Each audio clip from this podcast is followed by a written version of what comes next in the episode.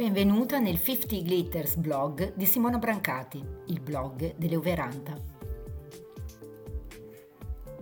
Rimettersi in forma a 50 anni con allenamenti mirati e integrati.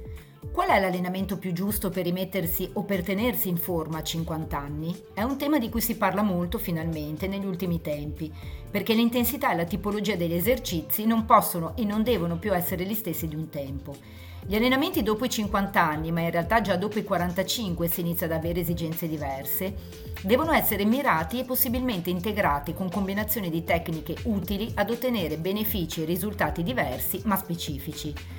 Verso i 45 anni l'attenzione va dedicata a mantenersi in forma sia come peso che come elasticità, per arrivare alla tanto temuta menopausa senza troppi chili in eccesso o con una muscolatura eccessivamente rilassata, perché in effetti dopo i 50 tutto diventa più difficile da gestire, più lento, più faticoso da mantenere.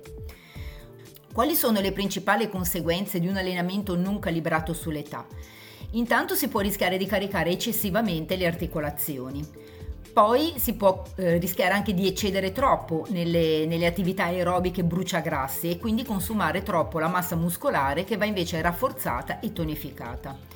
L'eccesso di esercizio fisico non adeguato alle nuove richieste del nostro corpo può modificare il sistema endocrino e di conseguenza anche il centro preposto alla regolazione della temperatura corporea che già di per sé è sfasato. L'eccesso di esercizio fisico può influire anche sulla dinamica di produzione di cortisolo, che è l'ormone dello stress, provocando un'alterazione del tono dell'umore e della qualità del sonno.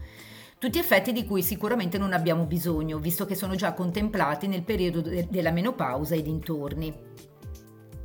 L'allenamento giusto per rimettersi in forma o per mantenerla a partire già dai 45 anni e a maggior ragione dopo i 50 deve prendere in considerazione tecniche utili alle esigenze di un corpo in cambiamento, ma anche elementi di varietà, efficacia, divertimento, gli unici che possono mantenere la motivazione e sconfiggere così la pigrizia. In altre parole, già abbiamo nemico il metabolismo che cambia tutto. Troviamo almeno un allenamento che ci dia benefici abbastanza velocemente per mantenere la costanza e la voglia. Personalmente ho iniziato a praticare yoga e pilates verso i 38 anni, all'inizio per rilassarmi e per migliorare la postura, poi per sedare le bizze del mio corpo in un periodo di forte stress psichico. Presto però non ne ho più potuto fare a meno e ho iniziato ad allenarmi seriamente col corpo e con la testa fino a prendere le certificazioni come insegnante.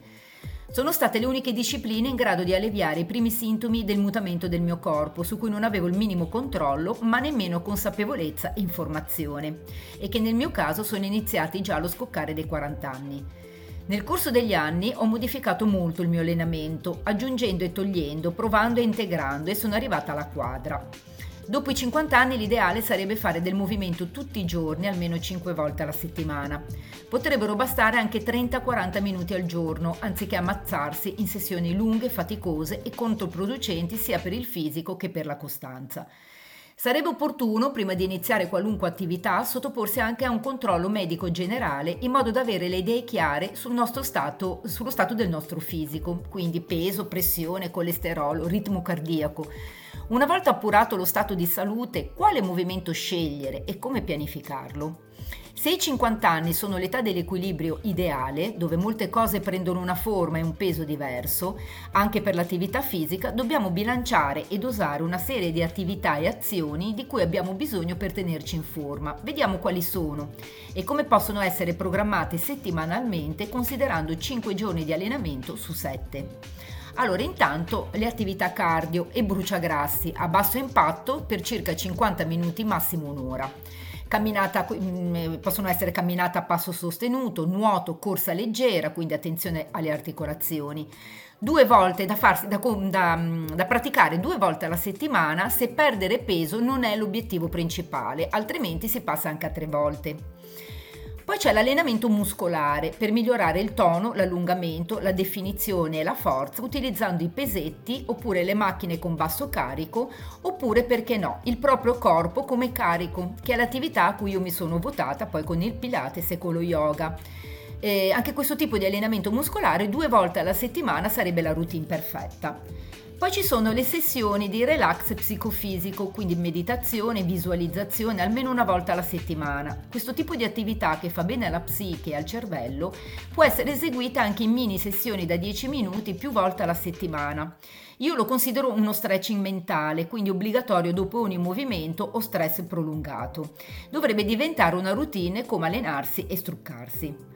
Pianificare, per non perdersi strada, per non perdersi strada facendo bisogna definire un obiettivo specifico, un'area che si vuole migliorare e mantenere la sfida almeno per due o tre mesi. Per quanto riguarda l'allenamento muscolare, eh, il metodo che io ho praticato e ho anche mh, fatto provare a, di- a, diverse mie allieve eh, è un metodo che integra le migliori tecniche dello yoga dinamico, del pilates posturale e delle discipline olistiche che sono orientate al miglioramento della consapevolezza del corpo, al controllo del movimento e al rilassamento muscolare e mentale. Inoltre, per lo più sono a basso impatto, quindi è un valore aggiunto per non sollecitare le caldane.